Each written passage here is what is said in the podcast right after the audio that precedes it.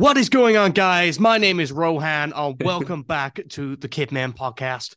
That was a terrible accent. Um, my name is not Rohan, but welcome back to the Kitmen podcast. My name is Gareth, and today we're going to be discussing what do we even call it? It's just the best attacking midfielders, I guess. Um, the best. I will go with attacking midfielders because it's not necessarily creative because we didn't include the likes of like a Xavi or an Iniesta because um, they're just generally sat a little bit deeper. But generally, we're talking about anyone from like a second striker to a number ten, even players who occasionally would play on the wing, players who are creative um, but would also score goals more so than someone like a Xavi or an Iniesta, for example.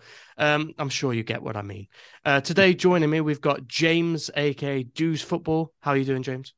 I'm good, mate. How are you? Uh, yeah, not too bad. Not too bad, actually. And also, we've got Eric, aka Big Massive Eric. Um, how are you doing, mate? I'm doing wonderfully well. And I loved the American impersonation. Yeah. Spot on. Rohan's not going to be happy about that. But then he's not going to be happy about the fact that Ollie Watkins is in our all time top five strikers list as well. Go check that one out if you haven't already, after this one, of course. Um, we'll kick this off just by talking about some honorable mentions because we all have the same top five. So the top five is solidified, which I think is really interesting. It's the first time in one of these lists that that has happened. But there are so many players that could um, get into this. I'm just gonna I'm gonna ask you two for two honourable mentions from both of you, and then I'll go through a, a list of some other players. James, who have you got? Uh, so I originally had Kaka and Zico. And why didn't they make? Uh, obviously, we all know they're they're great players, but why did they just miss out for you? So Zico, I don't really know a great deal about. I know I probably know more about his two years at Udinese than I do his entire time at Flamengo, yeah. and even in the Brazil national team. So I can't I I can't justify putting him in there just by my own knowledge. Um, whereas and Kaka, it was just not long enough in hmm. comparison mm. to these other players. Yeah, uh, sim- similar to me, like Zico, I really wanted to put in there based on what I've seen from him at World Cups and stuff, but ultimately it's it's not enough to go off really uh probably the most entertaining player in here bar the top one for me in terms of what i've seen from them he was an unbelievable player but just don't know enough about him didn't see enough um and Kaka, same reason again. Just the longevity wasn't quite there. Although again, his his his prime was absolutely fantastic. Eric, what about yourself? Two two from you who just didn't make it. You can use the same ones if you if those. No, we'll be a little creative here. I've gone from Michael Laudrup and I'm going to throw a little bit of recency. We're going to go Kevin De Bruyne, the only one oh, who dear. hasn't retired yet. Oh dear. Um, defend that second one first. Kevin, just a ridiculous amount of bangers in his locker, breaking records for assists, dominates games like no one else in the modern era in terms of attacking midfielders. For assists. No, 2019 20. Yeah, he got 20. Did he not get one on the final day against Norwich to break no. the record?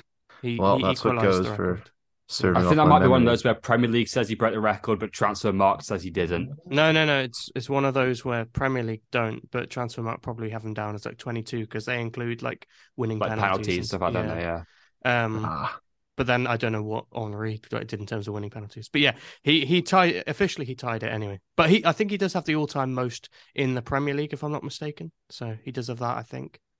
Yes, and constantly creating chances as well. If you want to go into yeah. some nerdier stats, and I simply think he misses out because sometimes on the international stage, particularly in the last tournament, he didn't turn up, and still hasn't won the Champions League.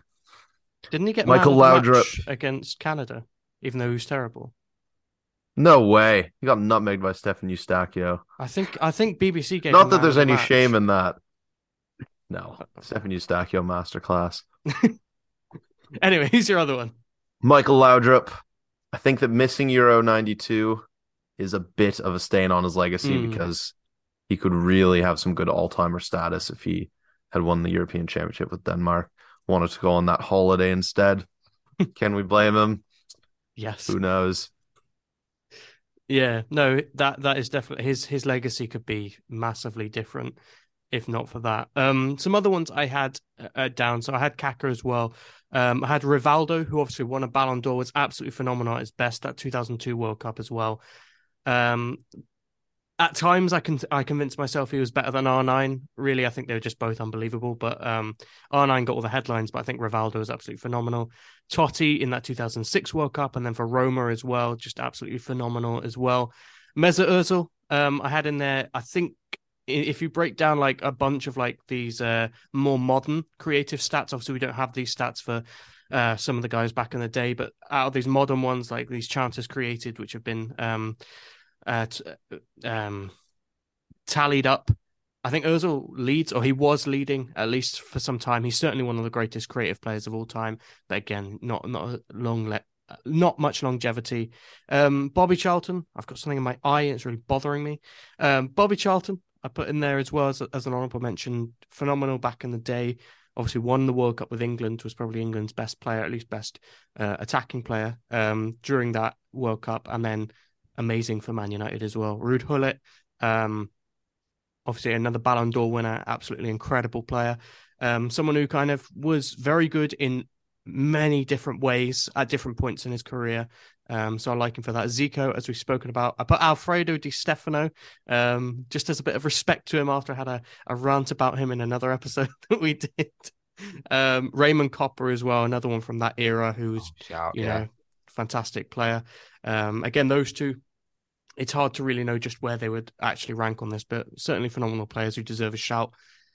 Dennis Bergkamp, another one who's like second striker, so I thought he just about qualified. Um, um, absolutely unbelievable at his best, unbelievable. And then also put Thomas Muller, who was another one I really wanted to put in my top five, but I just couldn't justify it just because he's played for such a dominant team in a league that at times has been really good and at times has not been so much. So yeah, but I think his intelligence and stuff is is just unbelievable.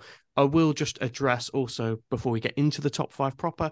Um, there's no Messi in this. He could be someone who could qualify, but we considered him for the wingers list. And there's also no Pele, who again could be in this as he played second striker a lot of time. But we put him in our strikers list, so that's why he was in there.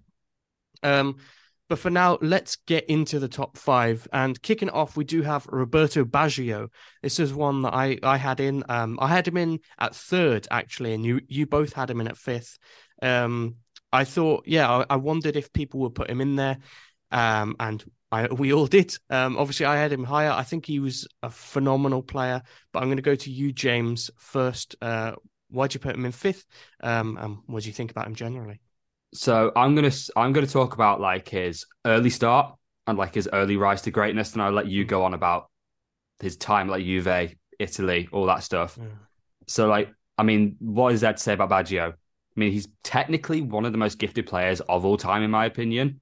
Mm. However, he's probably the only player on this list that he's he's most well known for like a negative thing to happen to him.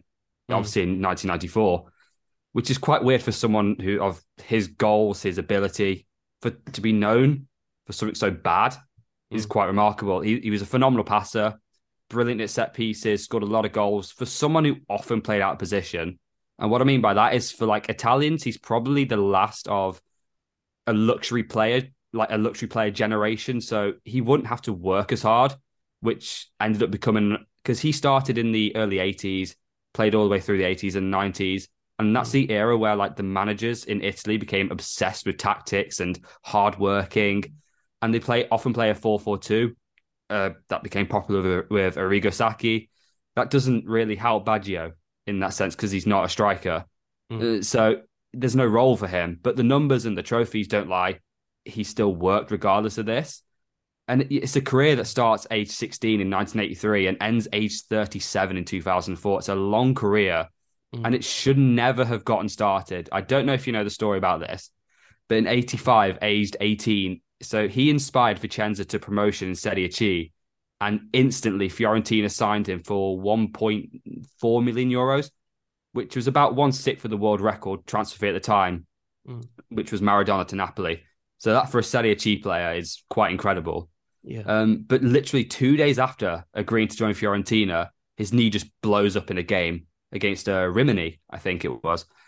They still agreed to take Baggio, but he misses the first 18 months of Serie A football completely. I was actually told he wouldn't play again. Um, he did, and the first league game that he that he made this first league game for um, Fiorentina, He had a real he suffered a relapse, and he got out for pretty much the rest of the season. Uh, returned for the last four games of that season, and he actually scored in one of those games. And it's a very iconic game. Gareth, do you know which game it is? No, you tell me. It was Napoli one, Fiorentina one, and it's the game where um, just before Inter and Juve dropped points, and Napoli were convert, confirmed Serie A champions for the first time, and right. that's where Baggio scored his first Serie A goal. Yeah, uh, when anyway, you said to me, I figured, I figured, um, it would be Napoli related, but like I don't yeah. know uh, all the in- ins and outs quite quite that well. Um, but yeah, yeah. Uh, anyway, the next three seasons they're just incredible: 88, 89, 89, 90. He scores 32 goals combined in the league, and to like give an example of how good that is, he's keeping up with Van Basten for numbers there, mm. and he's doing this for like a lower to mid-table Fiorentina side. He was also and he was also part of the Fiorentina side that made the UEFA Cup final in 1990, which is quite incredible because in the 10 games leading up to the final, Fiorentina scored seven goals, but only conceded three. Crazy. And what this does, this leads to his uh, he him joining Juventus, but in between that, it le- he has a Italia 90. And originally, it's Vialli and Carnevale that starting strikers. But in the end, they both get dropped for Baggio and Toto Schillaci.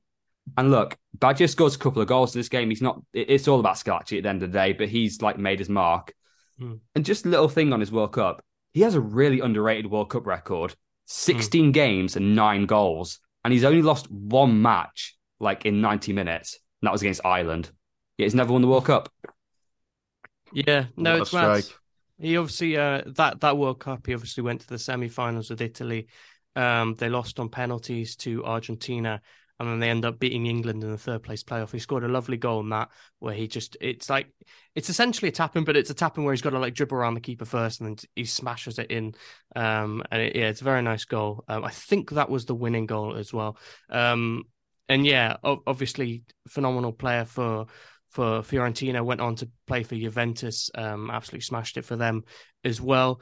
Um, what I love most about Baggio myself is uh, it is those those games uh, or those seasons for your Fiorentina, um, Brescia later in his career, where he's still putting up very very respectable numbers, especially when you include like the assists in that. But then also he's With got Pirlo this like as well. Yeah, Pirlo was there. Uh, Pep was there for a little while. Like they had a really random squad. It, yeah, uh, Pep um, Pep actually told Messi that Baggio is the best player he ever played with. Yeah, yeah, um, and I mean, you could debate that with with some of the players that he played with, of course, but um, I think there's certainly a very good argument for it. And I mean, who am I to disagree with Pep? Ultimately, he also had this random year for Bologna where he got 22 goals and something like uh, I think he got like 10 assists as well. Um, again, for like a mid-table side to be just be doing that in like a league which was known for its defense at the time is just phenomenal. And this is why I have him uh, so high because I think ultimately the leg and I've kind of gone against my own rule where like I think a legacy of like a Zidane is obviously greater. But for me, like Baggio is just like it's one of those things where like he is if you go to Italy and you ask, you'll get a lot of people who say he was like on Maradona's level. You get a lot of people who say he was above Platini, above Zidane, and that's what I've put him on my list. Um, because I, I, maybe it's just because I love him so much. I don't know. Um, but yeah, I think if he does win that World Cup in '94, um, certainly his legacy is a lot greater. But yeah, I don't know. I have gone against my own rule just to suit my own little bit of bias there, but there we go. Um, Eric, what about yourself? No, James summed it up there. I love the longevity, and they're playing from mid 80s down in Serie C all the way to like 2004, banging in goals. I think he got 45 goals for Brescia over his three or four seasons there, which 46. for a guy got them to Europe as well. Mm. Yeah, exactly. For someone who's you know 30, late mid to late 30s, that's incredible. There's so many talented players these days who just drop off way too early. But mm. to stretch your career out that long is fantastic. And you do have to wonder if that penalty shootout in 1994 had gone their way, would he be someone in contention for like all time 11s? Because he's never someone that you put, you see generally put on the same pedestal as like the absolute greats like Maradona, Zidane, Cruyff. Mm. But if he had a World Cup under his belt where he carried them so hard, the Nigeria game, rounding the keeper, banging it in. That's yep. such a tight angle. It's ridiculous goal. Yeah. Yeah. He would surely have a slightly higher legacy, or even in 1990, they could have mm. got past Argentina and then. Yeah, who knows? knows I think they would have beaten West Germany. Yeah, a World Cup, a World Cup in their own in our own own country yeah. in the final. I think uh, the that. fact that that semi final against Argentina was in Napoli mm-hmm. actually went against them. Um, if they had held it anywhere else, I think they'd probably win it. Um, but Maradona was on a mission that game. Obviously, doesn't score um, and goes to penalties. But um, he was on a mission that game. Certainly made what, it harder. what's them. What's weird is Baggio for such a long career, his trophy cabinet is pretty weak. And considering hmm. the teams he played for as well, I think it's. I just I look. It was two Serie A titles, a Coppa Italia, and the UEFA Cup. I know UEFA Cup was a lot more impressive back then. Yeah, yeah, yeah. But like that, it's surprising. That's all I'll say. Yeah, yeah, he left Juventus right before they won the European Cup. Yeah. With like Fabrizio Ravanelli. So that again would have been very helpful for the legacy. Yeah. Joins obviously Milan just after they'd won uh, a few as well. Um, he actually played for both Milan teams. Didn't have his best uh, time at those two clubs either. Um, but you know, then goes to Brescia and proves that he's still got it. And obviously had that year at Bologna in between. Um, I, I, do wonder with him is if he is someone who was almost better off being like the main man in a team where it's it's all built around him and maybe um I mean then again for Juventus like where there other quality players he was absolutely fantastic as well and then for Italy as as well of course um so maybe I'm just kind of projecting that just based on those few seasons he had in in Milan um but yeah I I, I wonder um he's he's certainly someone there's a goal he scored for Brescia a long ball comes over the top um, and he takes yeah. it down with a beautiful touch. I think it goes around the goalkeeper and taps it in. Um, it's an unbelievable goal. It's, um, it's a Pirlo assist, and it's in the Delle Alpi. Yeah. I can't remember if it's against Juve or Torino, though. I think it's against Juve. Mm. Yeah, I think it is Juve. Um, but yeah, it's a phenomenal goal, and like his technical ability was absolutely fantastic. Um, we'll move on though, um, because next up we do have Michel Platini, um, someone who obviously I think he won Ballon d'Or. Um, he's one of Juventus's greatest ever players. Um, in fact, uh, we've got three Juventus players in this list, um, which is you know hard for me, but there you go. Yeah, I'm going to let you take this one away, Eric. Um, on on Michel Platini. Um, you had him in fourth. fourth. Yeah, so exa- exactly where he's fallen in our list. Justify yourself. You too as well. Uh, I had him in. Uh, I had him in where do I have him? I had him fifth, and I think James had him third. Yeah, yeah, oh, fair enough. Yeah, in his um in his prime there in Euro 1984, he completely stole the show. That's got to be probably the most incredible individual tournament ever at the European Championships. I believe mm, he got nine goals, scored in the final, scored the winner, absolute last minute of the semifinals, and like tore it up in the group stage as well. Again, like Baggio, he came very close in both those World Cups semifinals yeah. in 82 and semifinals in 86. They had the crazy one against West Germany in 82, but yeah. he seemed like someone who just dominated midfield, scored so many important goals from midfield, scored in the European Cup final against Liverpool. Just absolute boss back in the day. I know he had some questionable antics when he was high up in mm. UEFA or FIFA, whatever it was, but now he seemed like such a silky goal scoring midfielder. Yeah, I think um, he is. He was an absolutely lethal goal scorer. Um, he's another one who, like, similar to Baggio. If you just like watch some of his highlights, you really get an idea for just just how good he was. You can really imagine. Obviously, we didn't watch any of these players week in week out at the time, but you can get an idea for just how good they were from just how many like ridiculous goals they scored that I think you're right that that is the greatest ever Euros campaign from a single player um, uh, to get France their first ever major trophy. Um, absolutely phenomenal. I think um, for me, part of the reason why I had him a bit lower um, is because as great as he was, he kind of had this peak at Juventus, and I don't really know how. I don't know much about the French league back in the day, just how good it was. Um, and he spent a lot of time in those in those leagues. And obviously, he then comes to Serie A and he does absolutely fantastically, scores a similar number number of goals. Um, but yeah, I, I I basically don't know exactly how good it was. Um, so I don't really know the standard he was playing at for most of his career. Um, he played for now it's probably pronounced something like Nancy, but that's for me, for us Brits at least, that sounds pretty weird. Um, it's it's spelled Nancy. I'm sure you know it's not pronounced like that. I'm sure Saint Etienne as well, um, who were a massive club back in the day. Um, I think have PSG taken over their record for most uh, Liga and titles? No, they're level on ten, the, I believe. Level. Yeah, so that's, yes. that tells you like they were one of the biggest teams in France at the time.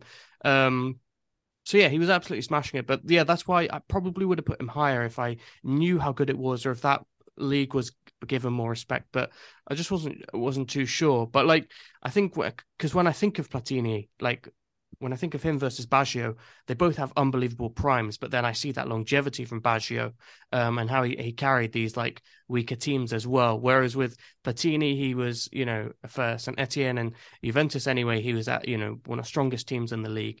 Um, and then also um, didn't have quite as long um, in terms of at that level. So that's why I didn't put him quite as high. Um, that's why I put him in fifth.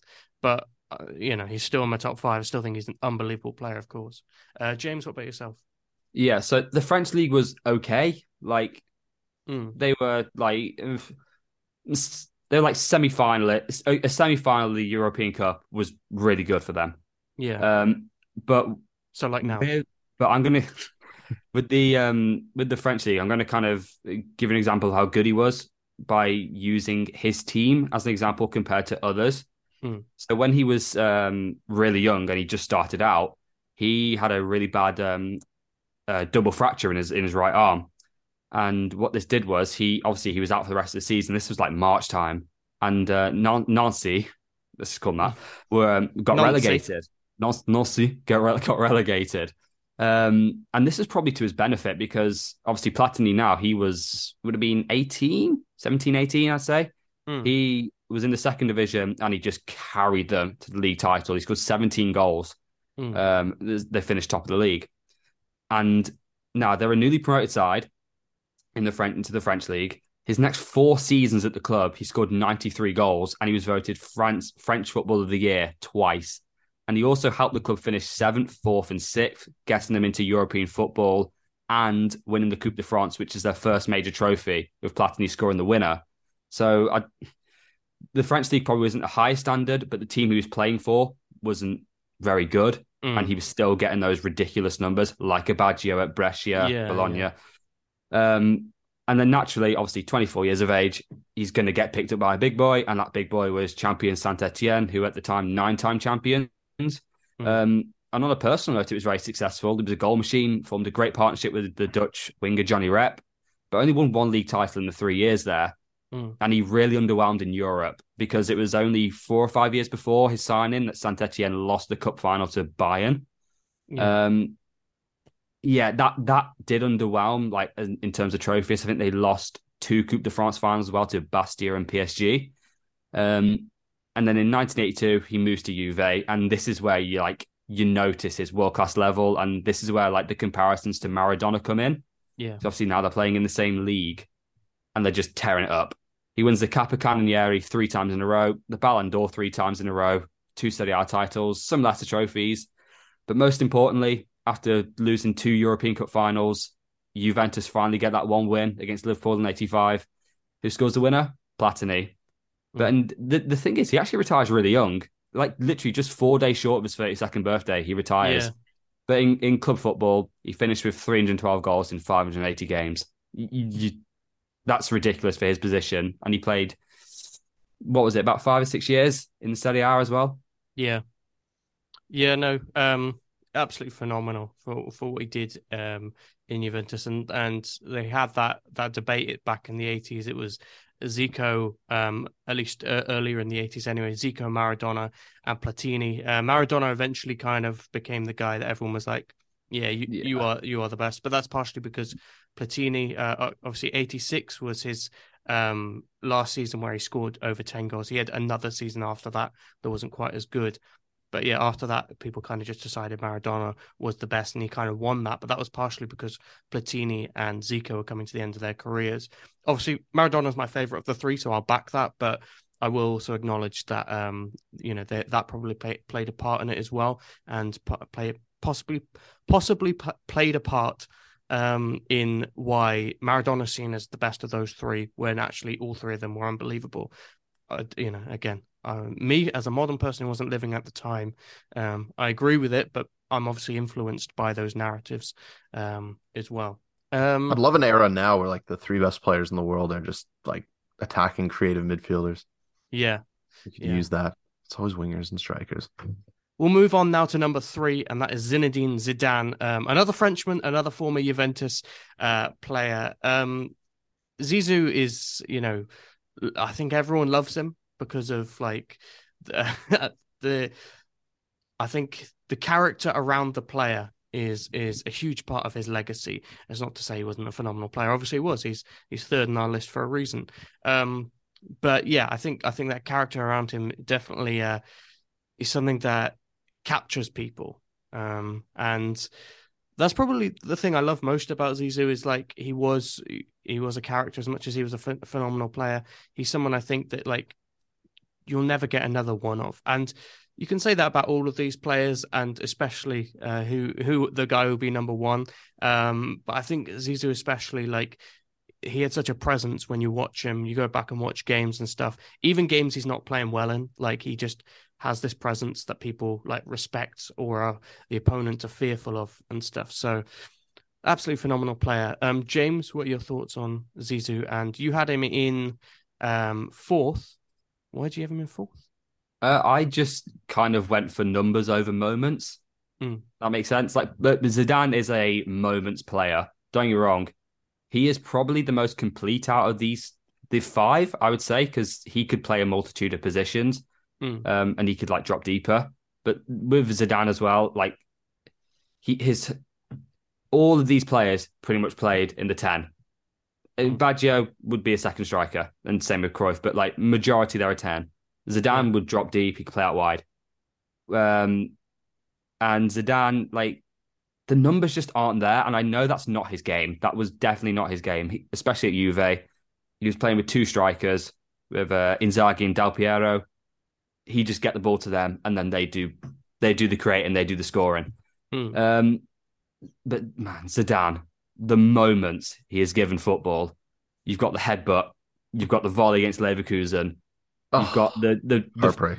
No, no, I know the, the, two goals against England in which uh, was it Euro Euro, Euro 2004. Euro 2004. That's it. He's Canadian. He knows that, um, and I don't. Um, I was one. I remember. Very well. Um, the dude's just moments, and he's just a class footballer. The this guy is like this guy's a human highlight reel. He is six foot two. He shouldn't be able to do the stuff he's he's able to do. Hmm. Just he's played for the biggest clubs as well, Juve, Real Madrid. Yeah. What more is it to say about Zidane? He is the ultimate Blackburn almost. Who? Sorry. Blackburn almost. Almost yes. Played for Tim Sherwood's greater. Well. Tim Sherwood clear, yeah. Yeah, 100%.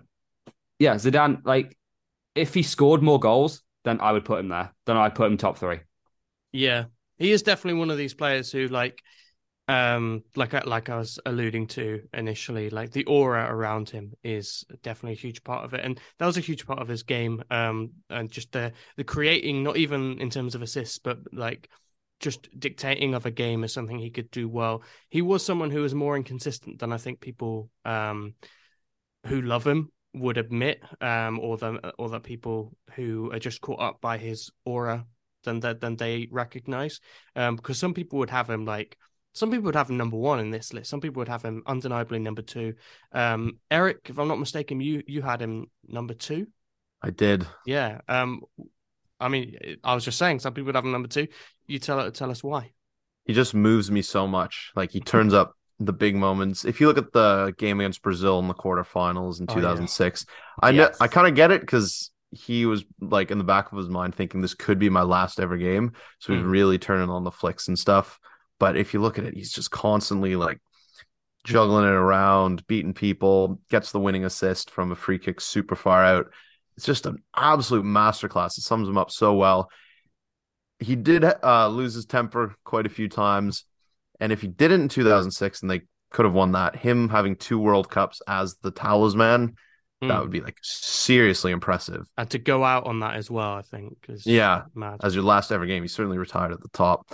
Yeah. And yeah, obviously, as James was saying, he has so many big moments. The volley, two headers in a World Cup final. Mm. Deciding a World Cup final before halftime is like ridiculously impressive. Yeah. Because of how just teams going to. I know that final had some stuff around it, but no, all around what I've seen from Zinedine Zidane is fantastic. Yeah, yeah, no, he's a one of a kind footballer, truly is. Um, as I was saying, he's probably after number one, might be my favorite. Although I do love Baggio as well, and I do love um Cruyff, who's who's next on this list. I can say that. Um, but spoiler alert. yeah, well, we'll get onto him just a, just a minute, but yeah, um, I just wanted to, just to touch on like that time at Real Madrid. That's kind of like when I was getting into football, and you would just look at that team and it was just you were just awestruck every single time just from the sheer names and stuff. Obviously, they didn't achieve what they could have done. Obviously, they won that Champions League with that volley, as you've both mentioned. Um, only won the one La Liga title with Real Madrid, though, which is just mad to think about. Like Valencia won, um, I think was Deportivo. Two, two, league titles when he was there. Valencia won. Yeah, um, couldn't even win a domestic cup.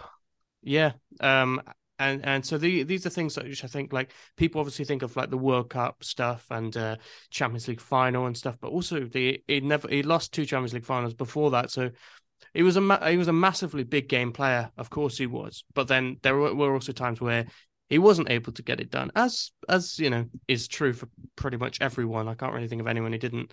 Um, even Didier Drogba lost finals, so um, yeah, a phenomenal player probably a little overrated, I think, on the casual um, side of things, but I think you can definitely argue a place for him anywhere between second and fifth. I think he has to be in the top five, everyone's top five, really. Um, but yeah, I, I, do think he's a tad overrated um, by by the more casual people. And then in number two, we do have Johan Cruyff. Um, for me, this is the greatest figure in football history. If we're talking about not just what they did as a player, but as a manager um, and other roles behind the scenes, he also was a higher up at Barcelona for a while. Um, yeah, not a manager at Barcelona and Ajax. Um, of course, he was phenomenal. Um, I think like his overall impact on the game is greater than anyone else's um, in the history. Obviously, part of that is things that have been passed on to him. Some people would argue that Rinus Michels would be the greatest because he's the one who inspired Cruyff, so therefore he's responsible. Um, but you know, Cruyff went on to inspire Guardiola. Messi doesn't come out the same way without uh, a Cruyff uh, Xavi, Iniesta, all that great, probably the greatest team doesn't exist in the way that it did without Cruyff, essentially, is what I'm saying. He's one of my favorite football figures of all time, but we are specifically talking about what he achieved as a player here. Um, that's a good idea for a podcast, actually. The greatest figures in, in football, top five.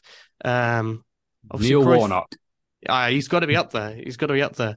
Um, yeah, Cruyff would be in at my number one, but I don't know who the others would be. That's anyway. We can do that another time. Interesting. Yeah. Um, Eric, what are your thoughts on Cruyff? You had him in third, obviously just below Zizou. So justify yourself. I don't want to slander him and talk negatively compared to Zidane, but I just think Zidane, achievement wise, and some of the big moments just gets over Cruyff. Cruyff was very close to winning two World Cups. I think in 78, he couldn't go because of personal reasons. If he had gone, they would have had a much stronger chance of beating Argentina. If they had won either of those, again, maybe it would boost him up a little bit. I know that shouldn't determine him as a player, mm. but it does, in fact, it is a big part like, of someone's their legacy. greatness, if you know what I yeah, mean. Yeah, yeah, yeah. But no, obviously he was fantastic. Early seventies, best player on the planet. Had Ajax taking three European Cups in a row in the World Cup final.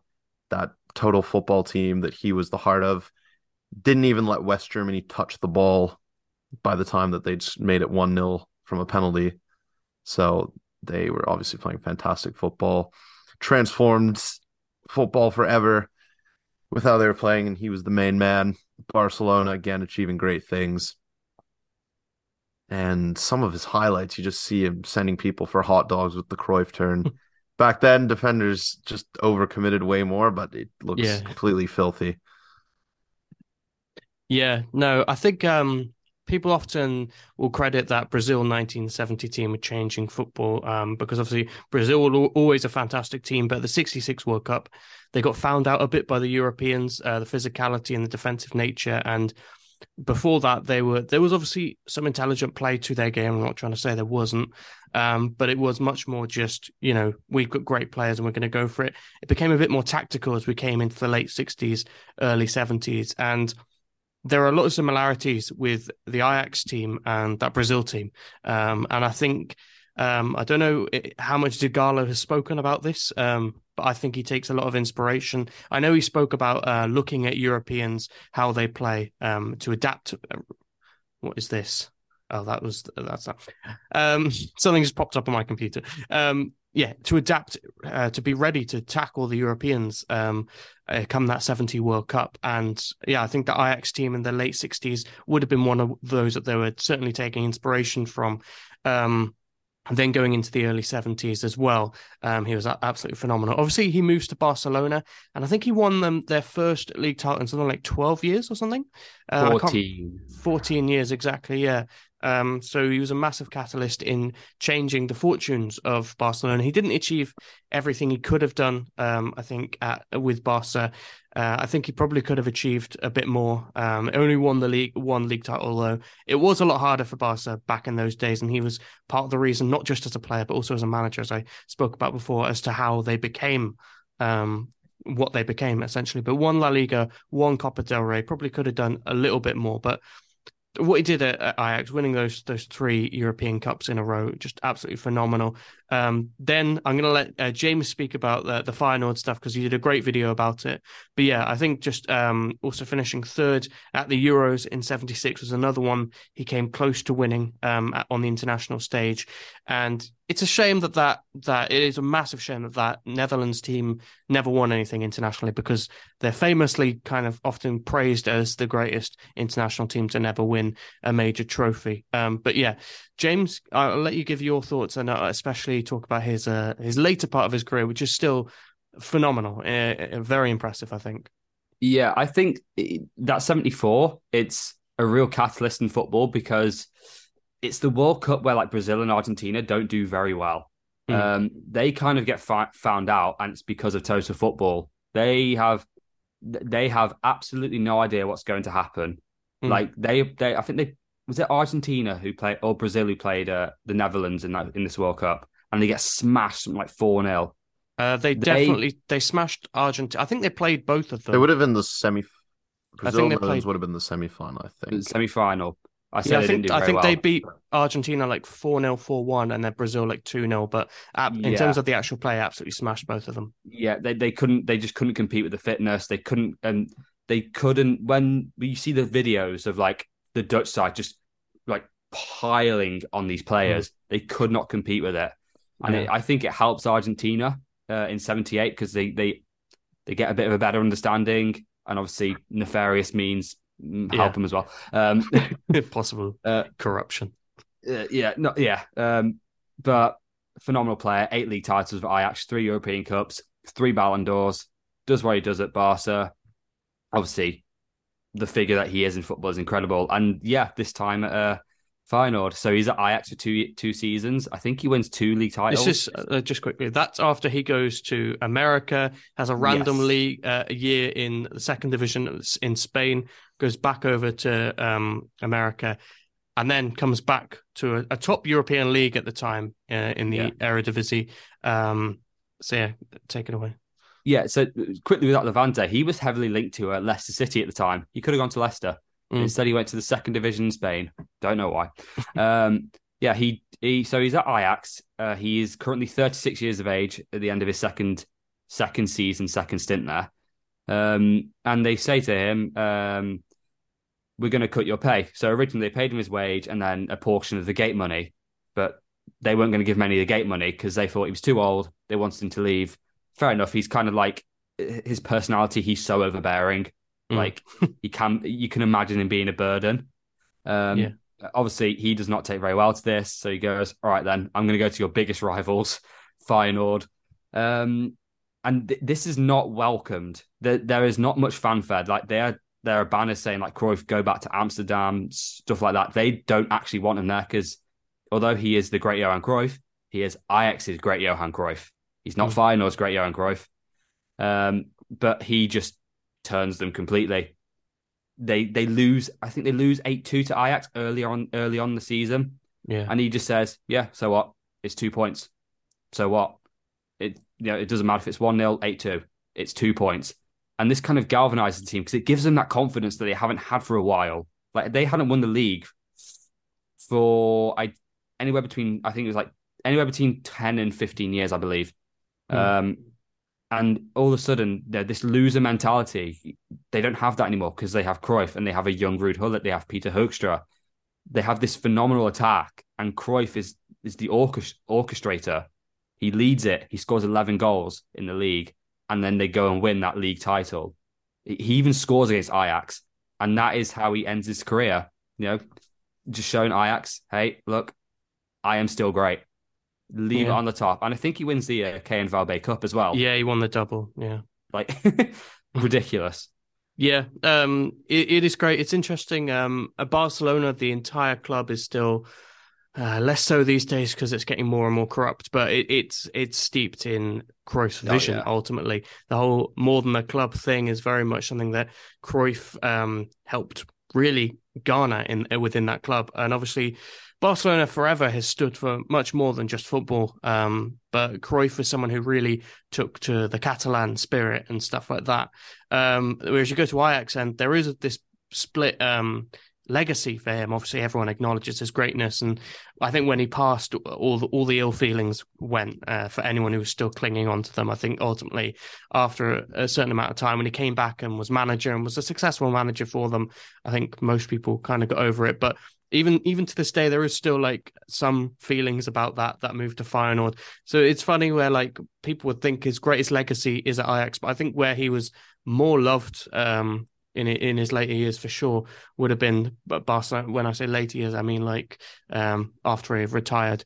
Um, would have been Barcelona. It's where like I think they they um, celebrate him more, if anything.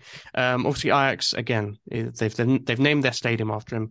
He became manager, and it, it was all fine in the end. But um, it was certainly it's a funny thing, and he's got a very interesting personality. Um, my, one of my best friends is Dutch. Um, he's a, uh, a, well, he's an Arsenal fan, but he's an Ajax fan as well. Um, and yeah, he it's very interesting talking to him because I just love Cruyff, um, and I just kind of accept all these things. But in the Netherlands, he this thing about his personality and stuff is is a big thing. They very much know like there, are these two sides to him, and um, they're very realistic about that. In my head, he's just amazing. He can do no wrong. Um, obviously, the 1994 Champions League final, where he's being very cocky and disrespectful to Milan, came back to bite him in the ass. So that could happen at times, but um, still, I think he's a phenomenal figure. We'll move on now to number one. Diego Maradona, Diego Armando Maradona, the greatest footballer of all time, undeniably, I think um, at least in terms of like attacking midfielders. Bent, no. Well, yeah, Bendtner's up, Bendtner's up there, but he's a striker. For this list, it is Diego Armando Maradona, um, my favorite footballer of all time. So I'm going to let you two speak on it first, um, and then I'll, I'll, come back and have probably have a little bit of a rant about how much I love him. Um, Eric, let's go with yourself. We all had him in first. This is, I think, the one we all agreed on.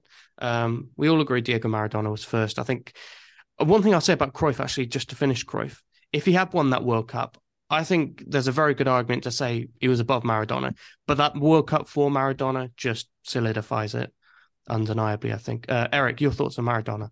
Yeah, for sure.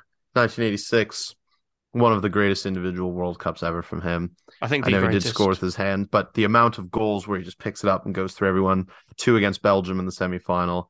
creating mm. the winner in the final, obviously the goal of the century, Belgium were actually kind of robbed in that semi-final. They had a few dodgy offside calls that were miles onside. Besides the point. Well, well, I mean, well. You forget how decent Belgium were in that era. Yeah, they yeah, were actually quite good. It was actually daylight robbery. He also created a chance in that semi-final for Valdano that he put over the bar from about six yards out. And then at Napoli, coming there, winning the Scudetto, being the talisman. At Barcelona, he was tearing it up. He, he's another tearing one who had a, a fight. Things. Yeah, his ankle. That's true. He's another one who had a feisty side about him, getting in that scrap with the Athletic Bilbao players. in the like 1984 final, and he was still doing it even when he seemed past it in '94. I know he got sent home, but that goal against Greece was phenomenal. Yeah, I've never seen someone's eyes open that wide and their mouth open that wide either. And in the 1990 World Cup, I believe he was uh, the bronze ball, third best player in the tournament. Mm. So he was consistently doing it over the years. Yeah. Just unreal watching his highlights, the way he, the low center of gravity, way he gets past people, chance creation, wonder goals. He's got it all in his locker. There's a reason his initials spell out Damn. That's such a good line. Looking um, at it right here, I'm like, yep. uh, James, what, what, about yourself? Um, I know you've you you love that uh, little scrap in the final. Uh, with so if you can shine some light on that, that'd be good. But just your general thoughts on Diego. Yeah, Maradona is one of the three footballing aliens with uh, Pele and uh, Lionel Messi. Maybe you can add R9 into that. Maybe. But yeah, he, he, clearly didn't have a knee. Yeah, I think Ronaldo, you should, you know, R9, you should definitely. I mean, like he, he had a knee and it and it broke, so he was clearly mm. human.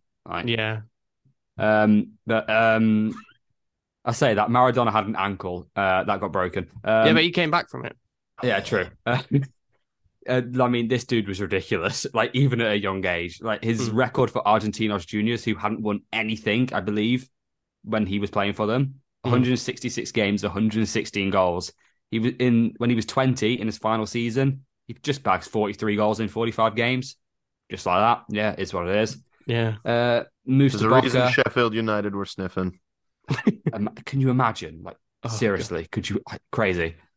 Tottenham uh, wanted knew... him as well. Him and uh, uh, Ossie uh, Yeah, yeah, exactly. Oh, they that would, just be, that would just been like embarrassing though. Like no, no one cares. So, uh, um, if if he won something with Tottenham, he would. Oh. Yeah, that would be a miracle. oh my goodness. Um, yeah, he only has one season at Boca. For some reason, I thought he had more. Um, well, he went back to them later on, of course. Later, but... I suppose so. Yeah. yeah. I mean, he kills it there. Twenty-eight goals. Um, then he moves to Barca, which you think would be a really, really like ideal signing, but mm. his issue was the manager Udo Lattek. Now you can imagine he's a pre-war born German manager. Those are personality wise, they're just going to clash. You got mm. Maradona who loves to go out, loves to party. Does he want to do training? Ah, it doesn't matter. He'll just perform on the pitch anyway. Whereas Lattek, obviously strict disciplinarian, mm. it didn't work. They had a they had an all right season in his first season. He won like two cups, but they finished fourth in the league. Um, and then it's a shame, really, next season because they, he gets the manager he likes, Menotti, who was the 78 manager in the World Cup. Mm. And then he gets that bad injury from Andoni Goicoechea. Um, and it kind of it doesn't does it kill the season? It sort of for him it does. They I mean, would have won. They would have won the league if he hadn't. Yeah, they, they, would have absolutely won the league, but he still has a fantastic record in the season. Hmm. Um, but it just that final is is just crazy. I've never seen anything like it. it's just like I mean, I get why he does it because I believe he gets racially abused. Is that correct? He gets all sorts of uh, abuse. So there's things about his mother, probably yeah. things about yeah, you know, him being like you know. Um, and just getting clattered all game, like all game. Yeah, like yeah, if people were... think like Eden Hazard or Grealish gets picked on with oh. fouls, oh. like I couldn't even imagine back then. They weren't just fouling him; they were literally oh, yeah. kicking him. yeah, and so much less harsh with like red cards and yellow yeah. cards. And like the, the the thing is, it happens in front of the king as well. Like yeah, he, he, he kind of just has to go. And it, it, it, look, he'd had a bad injury. He had a he had a decent first season under a manager he didn't like. It clearly wasn't the best time. Like I think this is where he first gets like introduced to like narcotics as well. And the, mm. the, I think it's around here. Um, obviously he moves to Napoli. Gareth, I'll let you talk about Napoli because you know way more about it than I do. So yeah, I mean, he comes into Napoli, uh, world record fee. They have to do a lot to shift around to be able to sort that out effectively. But the way they saw it is if we can get this guy in, he can take us to heights we've never gone can, to before. Can I just put in there quickly? I think yeah. they I think they had to get like the mayor's permission to spend that amount of money. Yeah, there's I can't remember all the details exactly, but there's like quite a few things they had to do to like actually sort out the the payment for, for Maradona. Um, but yeah, they just saw it as if we can get this guy, look, he's going to take us. And I don't even think they could have imagined that he what he could have done. Um, it was a great team Napoli had, uh, or that they built around him. Um, you know, you got players like Ciro Ferrara, who's a fant- fantastic defender. Um, you've got Careca, who's the striker, who I absolutely love as well. You've got some really good players in there, but like ultimately, these aren't players that um, you would expect to be winning the league. I think uh, oh, it's hard to say because they obviously then went on to do it, but Maradona was with them. Um, essentially, if you replace Maradona with a very good, but not like basically you don't put like I think Platini could have done it potentially. I think um, uh, someone like a Roberto Baggio we spoke about, like players like this probably could have done it in in that role as well. Um, but the thing, great thing about Maradona at Napoli, especially, um, if you ever get the chance um, to watch like some full games of him at Napoli, um, it's the same for Argentina, but especially at Napoli, like it's not just the goals he scored where he's got like all these great free kicks, lovely um, uh, finishes from outside the box. There's there's a great chip he does um, as well. There's so many great goals he scored, but it's not just those. It's like just the sheer amount of like times he created a goal, uh, be that through an assist or like pre assist.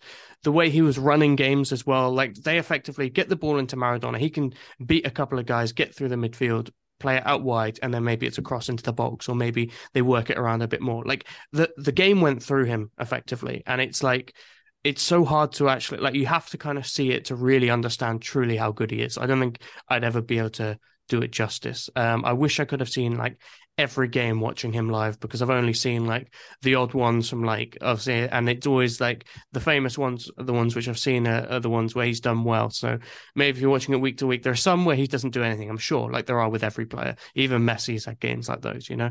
Um, but my favorite, my favorite of all is the UEFA Cup final. It's two legged tie, um, and He's involved directly in four out of the five goals that Napoli scored across the two legs, but it's his all round play. He creates so many chances and it's just absolutely phenomenal. I would definitely recommend if you are someone who enjoys going out and watching those older games, um, or if you just really want to appreciate or learn how good Maradona was, you can watch those, those World Cup games, of course you can, but I think that UEFA Cup final for Napoli is absolutely phenomenal.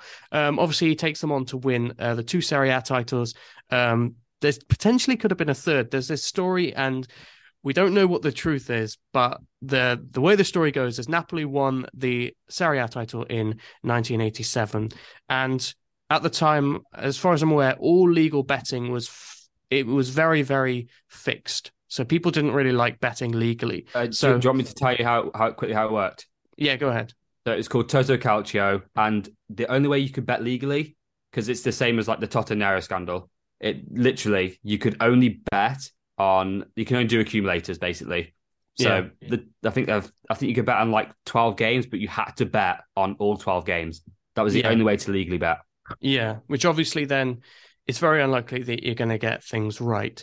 Um, so obviously, uh, with it being Italy, especially southern Italy, uh, there was a lot of uh, black market stuff, and one of those things that was very big was black market betting. Um, now, these people they had a lot of power uh, throughout Italy, and as the story goes, Napoli could have won the the league title the next season, and they certainly had a good enough team to do it because they'd done it the year before. Um, and they went on to do it again with a slightly different team, but still, uh, large parts of the team were still there. Um, and they went on to win the UEFA Cup, for example. So they certainly had a good enough team. Um, and as the story goes, effectively these people stopped stop Napoli, uh, potentially bribing Maradona, uh, some other players to just not be as good, basically. Um, obviously, in that season, uh, the '87 season, they actually won the double, not just the the Serie A title. Um, so yeah, he could have had three. Again, that's just a nice little story. Um, when I went to Napoli recently, I met up with uh, my friend uh, Daniele, and he was telling me uh, about what you know. Obviously, he he's too young, but back in the day when Argentina won the World Cup. Napoli don't always uh, love. Not everyone in Napoli loves Italy, basically. Um, but essentially, Napoli became uh, supporters of Argentina during that World Cup. A lot of them the same, even at Italian IT, even when it, Italy were playing Argentina in Naples. Um, but yeah, so he essentially won a World Cup for Napoli as well. The Napoli fans see that as as theirs, uh, and they also celebrated Messi's as well because eh, they just support Argentina as like a as their national team. A lot of the people do anyway. Uh, don't want to speak for everyone. So that just shows you how good he was at that time. That was when he was really coming into his peak. Eighty six to that 90, 1990 was his absolute prime. I think. Um, yeah, I, I'm I'm just looking now from like his first from eighty six to uh, his when was his last league title 90, 1990 yeah for for Napoli yeah their, their league positions were first second second first yeah. he got them to that level yeah exactly and like i say they probably could have won um, uh, the 88 one as well um, it, Maradona actually scored more goals in that season as well, so maybe he wasn't the one that was bribed. But uh, yeah, H- certainly him and Careca were the two top scorers that season. Yeah, oh. um, so yeah, basically, essentially, he he took Napoli to new heights, um, and it's still something that they've never really matched. Um, obviously, this season, almost certainly going to win the Scudetto again. They won a couple of Coppa Italias um, uh, since then. Never won anything in Europe. Um, hopefully, again, Champions League this season. Um, that would be the greatest season Napoli's ever had. But outside of that, this is the greatest they've ever had, um, and it all comes from Maradona um, essentially again other players. I don't want to play down the t- the other players because there were some phenomenal players in there. But yeah, after that, obviously we've got um, some doping issues, um, and you've got he come into like he gets a ban, um, so then he eventually leaves. Um, he go he turns up at Sevilla, does all right there. Um, and then he comes in ultimately to the 94 World Cup. He's not quite what he was. Still scores that great goal, as Eric said. against uh, Greece, but then gets done for doping again. He was very happy about it. He was very he was over the moon. um, he was he was he was off this planet, you could say. Um, I just yeah. had I just had a look. Napoli's uh, chairman from that uh, 86-87 season is still alive. There you go. Wow. 91 yes. years of age. Corrado Ferlaino. Ferlaino. Fair play. Still kicking. Um, yep. But yeah, obviously then he goes back to Newell's Old Boys, uh, well, back to Argentina with Newell's Old Boys, and then retires with Boca Juniors. Not quite at the same level, but some of those, some of the goals he did score there are very nice to look up. He's got some nice little free kicks and stuff. Um, yeah, and I think he scored in his last ever game. Um, I can't remember. Uh, it might be like one before uh, his last game in 90, 97, 98 season. But yeah, he had a like unbelievable career. We couldn't really properly do it justice. Um, because you, you, probably need a, a, well there is a full-on documentary out there if you want to go and watch it. But yeah um, uh, my favorite with, with, this top five the, the, the, number 10 position is the only position where you have to look good. Like mm. ev- everywhere else you can look pretty rubbish but as long as you're good at your one thing you can get away with it. The number 10 you have to look good. And all yeah. of these all of these players look immense when you watch them. Yeah. Like, they are the best player by a mile yeah, I think as well, you've got to be good at a lot of different things. You've got to be good at dribbling, got to be good, at least decent at goal scoring. Obviously, Zidane wasn't the most prolific goal scorer, but he, he did still chip in. Um, obviously, creative awareness, great passing, things like yeah, that. Yeah, creativity, you've got to be bang on. So, so many different things. Whereas, like, if you're a striker, if you just score loads of goals, you're going to get to a certain level. If you're a Inzaghi. defender, yeah, exactly. Um, the greatest, worst player of all time. But Just yeah. want to drop this in here. My dad has seen Maradona a few times because he went to a couple Napoli games in the late '80s, mm. and he said it, he'd never seen anything like it. He's he still believes Maradona's the goat, which I can respect that. Mm. He, I'm so jealous. My dad pulled up to Naples with this giant camera. Everyone thought he was a journalist. Let him sit at the front, just front row. Except it was, I think it was the nil-nil stinker between Napoli and Atalanta. Amazing. You kept that one quiet, Eric. Yeah, no, it's just an interesting story. I'll send you a picture. he has a great picture of Maradona from like right up close. Oh, please, that's, amazing. amazing. That yeah. is amazing. Definitely send that over. Also but went to Hamburg's hundredth anniversary match, friendly against Napoli. Okay, very nice. Um, yeah, uh, that is our top five. We've got Michel Platini in. No, wait, that's my top five. We've got Roberto Baggio in fifth. We've got Michel Platini in fourth. Zinedine Zidane in third, Johan Cruyff in second, and Maradona in first. Truthfully, obviously, I love Baggio. Truthfully, I think our list is probably the correct one. Uh, once you balance it all out, um, as we've done, it probably is the correct one. Um, I I do just love Roberto Baggio, and yes, just love watching his highlights. I probably, I maybe I've overrated him a little bit. I don't know, but either way, I think if I changed it, it would have suited uh, what our what our um a, a final list ended up being anyway. So it doesn't really matter. Thank you very much for tuning in. Please drop a five stars. It really helps us out. Um, hmm. yeah, drop a five stars if you can. Um, it does actually supposedly help us out. Um, so that'd be great. Um, Eric, thank you for joining. James, Thanks, boys. It's been thank- a pleasure. Peace. It's been absolutely fantastic. Um, and we'll see you next time.